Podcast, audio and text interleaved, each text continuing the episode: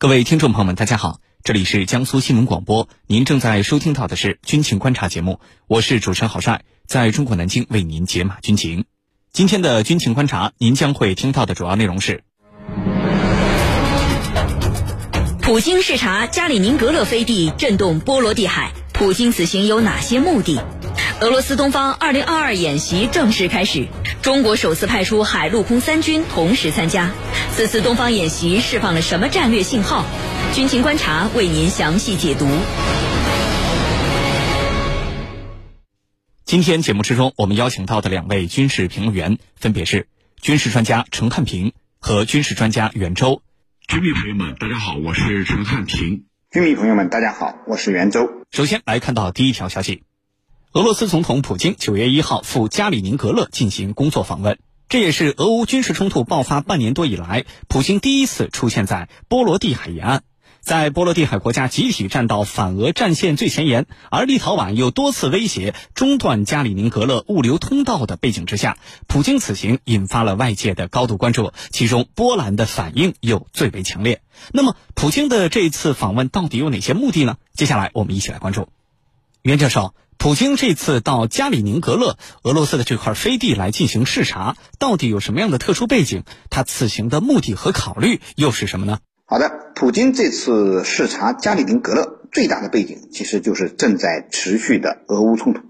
由于俄乌冲突已经变成了一场旷日持久的消耗战，俄罗斯在政治、经济和军事上都面临着巨大的压力，而加里宁格勒战略位置特殊。决定了俄罗斯在这里的军事部署对整个东欧甚至欧洲的格局都会产生重要的影响。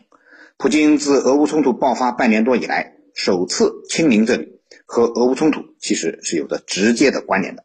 我们知道，加里宁格勒在波兰和立陶宛这两个国家之间，战略位置十分显著。然而，俄乌冲突爆发之后，波兰和立陶宛这两个俄罗斯的邻国都积极地站到了反俄的最前沿，不仅向乌克兰提供军事援助。而且参与到了对俄罗斯的各项制裁之中，可以说啊，处处与俄罗斯为敌。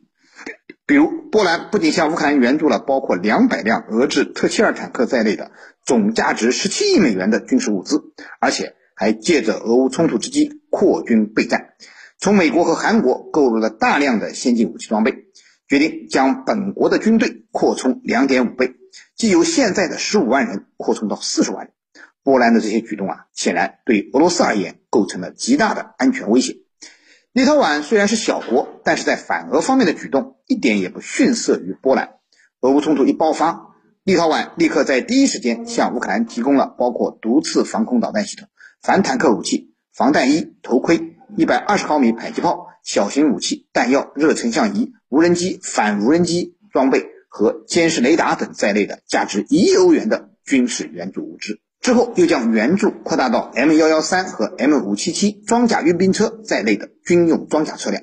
截至目前为止，立陶宛对乌克兰的军事援助已经高达六亿欧元，这对立陶宛这样一个弹丸小国来说，绝对不是一个小的数字。不仅如此，立陶宛还积极参与到对俄罗斯的制裁活动之中，大有不拖垮俄罗斯、绝不善罢甘休的态度。比如，立陶宛多次以欧盟制裁为由，中断了通往加里宁格勒的交通通道，禁止一些重要的物资通过自己的领土运到加里宁格勒。普京正是在这样的背景下达成了此次加里宁格勒之行。他的目的很明确，就是两个方面：一方面要震慑波兰和立陶宛。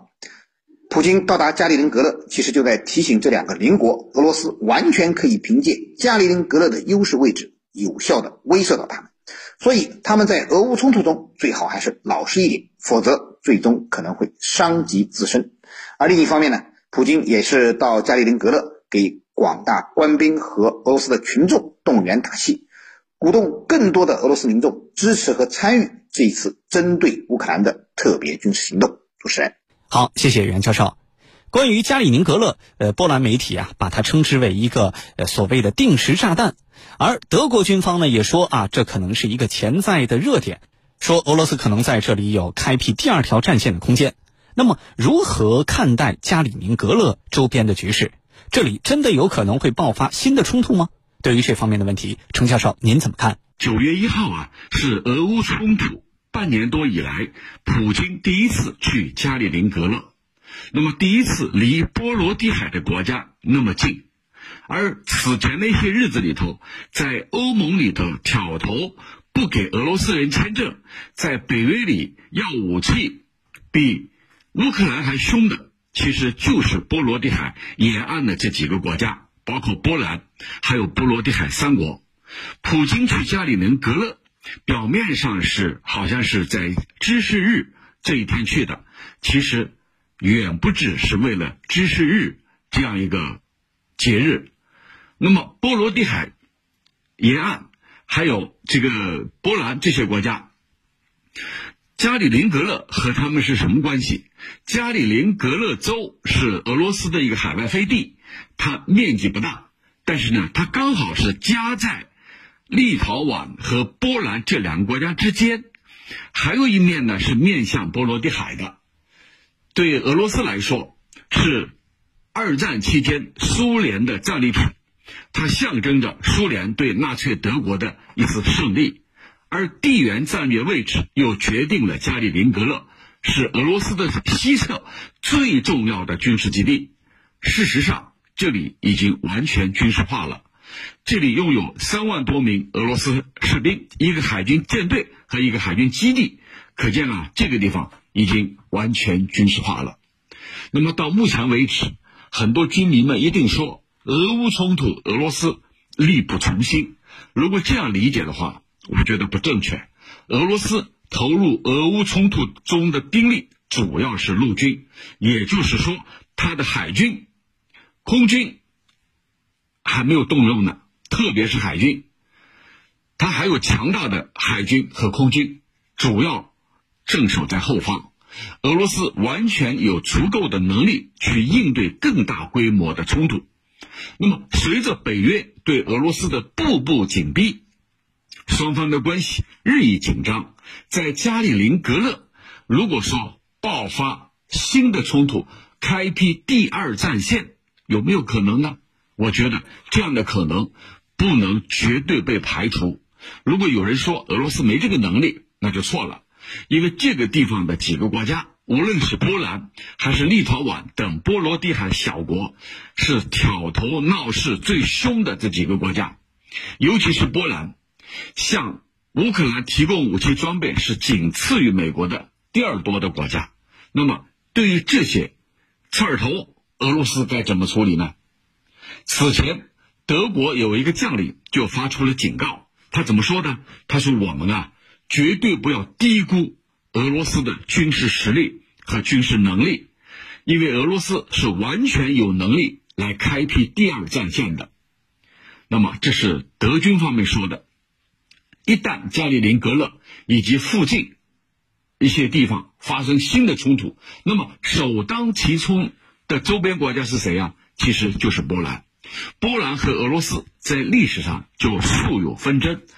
俄罗斯曾经四次，就是此前的苏联和后来的俄罗斯，曾经四次瓜分波兰。波兰对俄罗斯的态度可以说是耿耿于怀的，而波兰选择投靠以美国为首的北约国家和俄罗斯进行新的对抗。在俄乌冲突之后，波兰又积极的站在援乌反俄的第一线，不仅向乌克兰提供援助，还积极的对俄罗斯。实施制裁，那么在这种背景之下，俄罗斯需要不需要给某些国家一个明确的教训呢？啊，我觉得的确啊，德国的将领所分析的不是完全没有道理。在二零一六年，俄罗斯就在加里宁格勒部署了带有核弹头的伊斯坎德尔导弹，射程在四百到五百公里，从加里宁格勒发射这种导弹，可以达到。丹麦的哥本哈根，甚至可以到德国的柏林啊，柏林。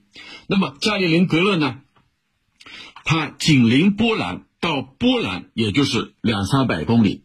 如果说这个对波兰来说，它所受到的威胁的话，那么其实它的受到的威胁是最大的，就最感到受到威胁的。那问题是谁叫你处处冲在抗俄的第一线呢？所以普京这次来，那么本身。就意味着这里头具有战略信号在里头。如果你们跳得凶，闹得凶、跳得高，持续跟我对抗的话，那么这个地方你们要拎得清，这是哪里？是你们的心脏地带，就等于在北约的背后插上一把利刃，这是很多人所形容的。普京会不会真的开辟第二战线？那么从当前来看，可能性并不是非常的大，但是绝对不能排除。如果说非要到这一步，那一定是这些小国逼的。主持人，好，上半段的节目就是这样，稍事休息，军情观察马上回来。